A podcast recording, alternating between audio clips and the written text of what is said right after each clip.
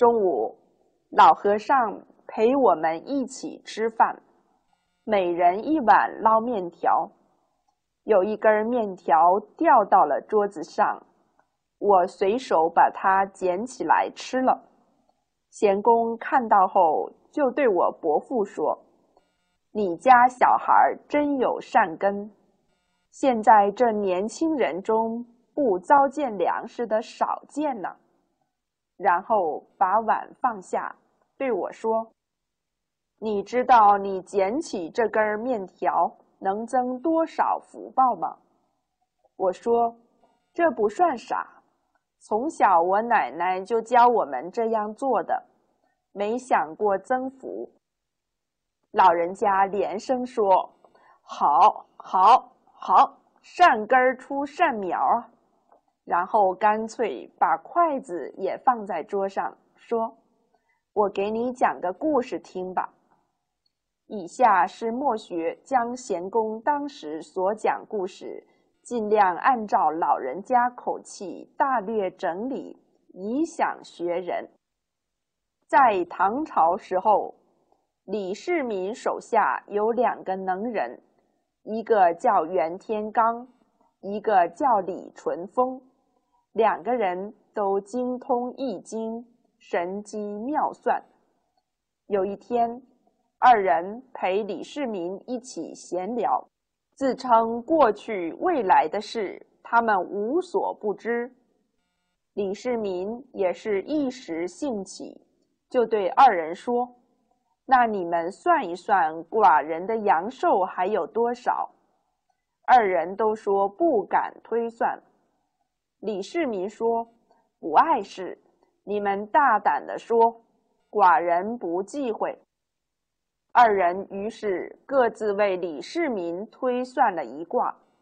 李世民问：“结果如何呀？”二人互相看着对方，都不说话了。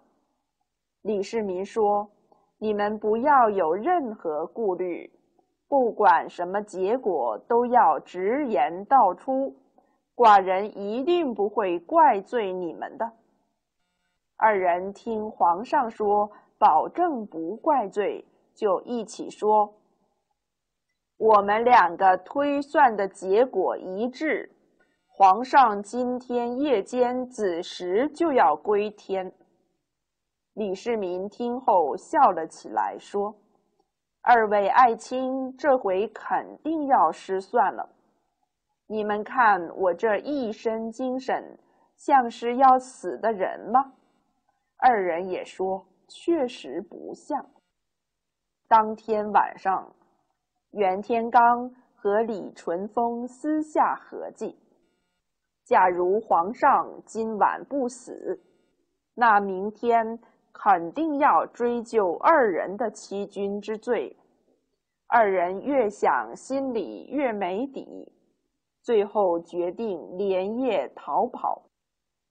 二人各自骑了一头毛驴儿。急急忙忙跑了一夜，第二天一大早，二人跑到了一个三岔路口，看见在正中间这条路上长了一棵树，形状像一个人伸出两只胳膊。对面走来一个拄着双拐的老汉，二人勒住毛驴儿，想休息一会儿，也是三句不离本行嘛。袁天罡对李淳风说：“道兄，咱们算一算，这老头儿从树的左边过来，还是从右边过来？好吧？”李淳风说：“道兄，我已算出他必定要从左边过来。”袁天罡说：“不对呀，道兄，我怎么推算出他要从右边过来呢？”二人正在争吵不休，却见拄双拐的老汉走到树下，把双拐架在树上，从树杈中间跳了过来。二人都感到很吃惊，马上停止了争吵，来到老汉跟前，请教他是怎么想出从中间跳过来的。老汉笑着说：“你们两个活神仙怎么会来到这里呢？”二人更加吃惊，就把给李世民算卦的事如实讲了一遍。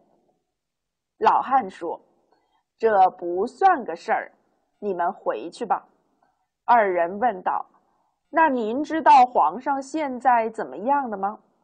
老汉说：“安然无恙。”二人慌了，说：“那我们就更不敢回去了。”老汉说：“你们回去，皇上要问起你们，你们就说：昨夜子时，陛下忽然心中烦躁，想喝一碗小米汤，喝的时候不小心把一粒儿小米掉在了靴子上，陛下伸手捡起了这粒儿小米。”因为这粒儿小米的缘故，感动了上天。玉帝赞叹你贵为天子，却能爱惜一粒儿小米，对自己的子民，哪有不爱惜的道理呢？于是为陛下增寿二十年。二人听这位老汉如此一讲。佩服的五体投地，赞叹老汉说：“您才是活神仙，我们和您一比，就像小河沟的水跟大海水相比一样。”老汉连连摆手说：“可千万不能这么比呀！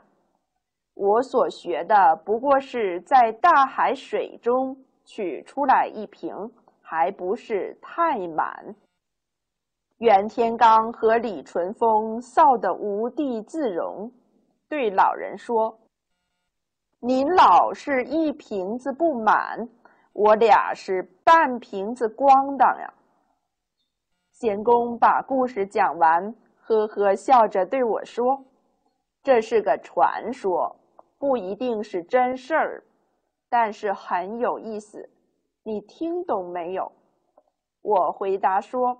听懂了一点儿，是在教人惜福，也教人要谦虚。老和尚拿起筷子，挑着碗里的面条，依然笑眯眯地说：“好，好，好！你看你捡起这一根面条，得到多大的福报吧？增加二十年阳寿，还长了学问。”你若是能一辈子坚持惜福谦虚，那一定会有大成就。